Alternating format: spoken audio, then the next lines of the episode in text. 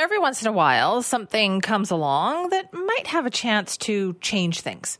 Well, our next guest thinks that they have created something like that, something they believe could make a difference in healthcare systems.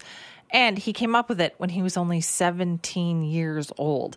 Joe Landolina is with us now, co founder and CEO of Cresilon, and the inventor of something called Vetigel. Good morning, Joe. Good morning. Thank you so much for having me. Well, normally when people are around 17 years old, they're not thinking about inventing different things that might help the healthcare system. How did you come up with this? I, I was very lucky to have an early start. My my grandfather was a pharmaceutical executive that in retirement started a vineyard, and he learned lab safety in the 60s. So it meant that the day that I learned how to walk, I also learned how to go into a lab. So I got a very early start. And when I was about 13 or 14 years old, I was playing around with materials that my parents thought were safe, so plant-based polymers, and I, I discovered a blend of two polymers that come out of algae, which are basically long chains of sugar. That when you put it onto a wound or something that's bleeding, it can instantly stop whatever's bleeding. Taking something that would have taken six minutes or more to stop bleeding and, and turn it into something that can be treated in about two and a half seconds. Okay, wait a minute. Did you just say when you were like 13, 14 years old you were doing this?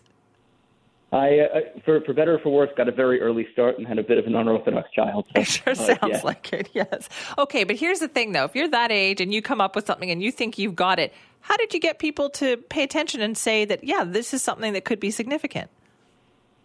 So when when I was 17, I, I started at New York University here in uh, in the city of New York, and they have a business plan competition where I, you can enter, and they had a top prize of seventy-five thousand dollars. And I, I didn't think that I would win, uh, but what I did think is at least I can get some experience. And we entered. It turned out that at the time we were the only student-led team uh, that, that made it into the finals of that competition. And, and by winning at the engineering school and, and placing at the business school, we ended up getting just enough capital to start building the business. And that, that was about 12 years ago. Wow. Okay. So then tell me about this product. You said this is something that can stop people bleeding, like if you have a cut, a deep wound, or something like that?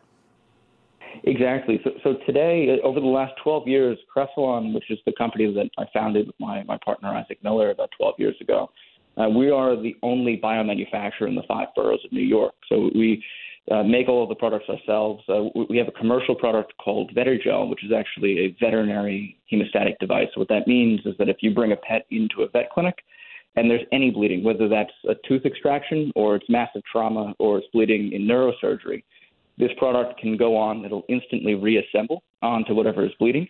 And in two and a half seconds, the bleeding stops, no matter how large it is, no matter how small it is, no matter where it is.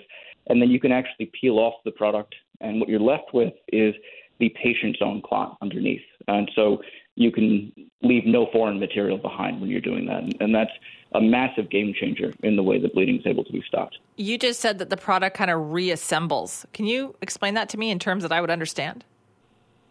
Of course. So I like to explain it almost as like Lego blocks, uh, where we break down these long chains of sugars into little tiny pieces, and as soon as they go on to an injury, it rebuilds itself into this mechanical barrier uh, that effectively acts as an artificial clot. So it stops the flow of bleeding, it creates a mechanical barrier, and it allows the patient to create a nice, durable fibrin patch or, or a clot underneath so that if you peel it away, and I'm sure most people here cut themselves while shaving, you put toilet paper on it, and then when you peel that toilet paper off, the clot comes off with it, and you bleed again.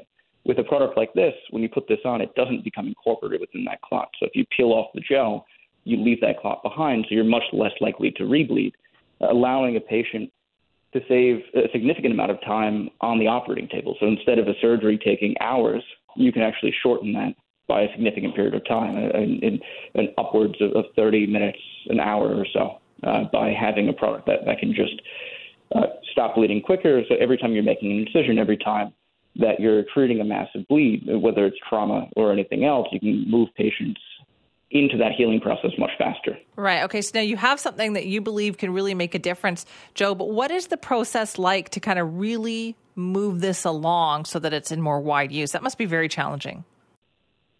It, it's definitely been a challenge. And Cresilon one of the biggest challenges in the very beginning is that no one had done manufacturing like this. So the, the, one of the issues that comes along with a novel material is that no one in the world knew how to make this in a way that can maintain the level of quality and efficacy that we wanted.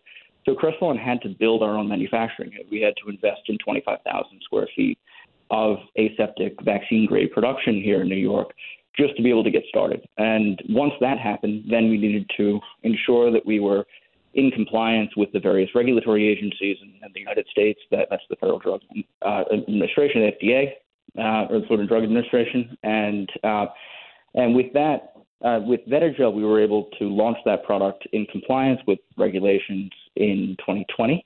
Uh, and uh, we just last year filed with the FDA for first human use. Uh, so we're, we're, looking forward in the coming months to seeing clearance for use in the United States uh, for human use for the very first time, which will open up a whole new world of opportunity. Because when we founded this company, our goal here was to save lives. And we've been saving pet lives. So we're very lucky to have saved tens of thousands of pet lives since the launch of Vetigel.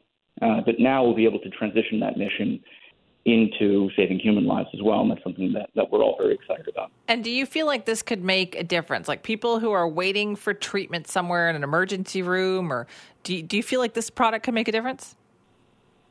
It, it definitely can. It's, I mean, it, it may seem like saving a few minutes here or there uh, is, is insignificant. Uh, but every single second that a patient is bleeding, every single second that a patient is under anesthesia is additional risk to that patient. So the faster that you can treat a patient, and the faster, especially in bleeds that are not addressable by, by current products on the market, like major trauma, uh, like uh, penetrating ballistic brain injury, which is a, a recent collaboration uh, that, that Cresilon has started with the United States Defense Department, uh, Walter Reed Army Medical Center.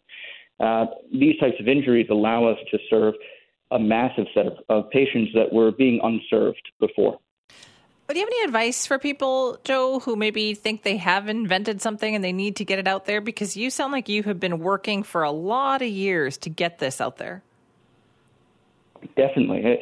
So the first thing that, that I always tell to everybody is make sure that if you have something, you have to be passionate about it because 12 years is a very long time in life sciences, and there are lots of ups and downs that come with that. And if you're not passionate, you're not going to be able to weather the storm of the ups and downs.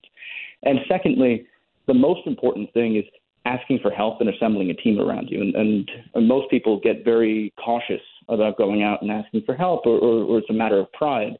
Uh, but the way that we were able to get started was just by going out and asking dumb questions and asking for help. And the worst answer that you can get is a no. And if you ask 100 people, it's likely that you'll get 99 no's. But in that last time, um, that, that'll be the breakthrough that you need. So interesting. Joe, thanks for your time on that this morning. Of course. Thank you so much. Appreciate that. Good luck. That's Joe Len.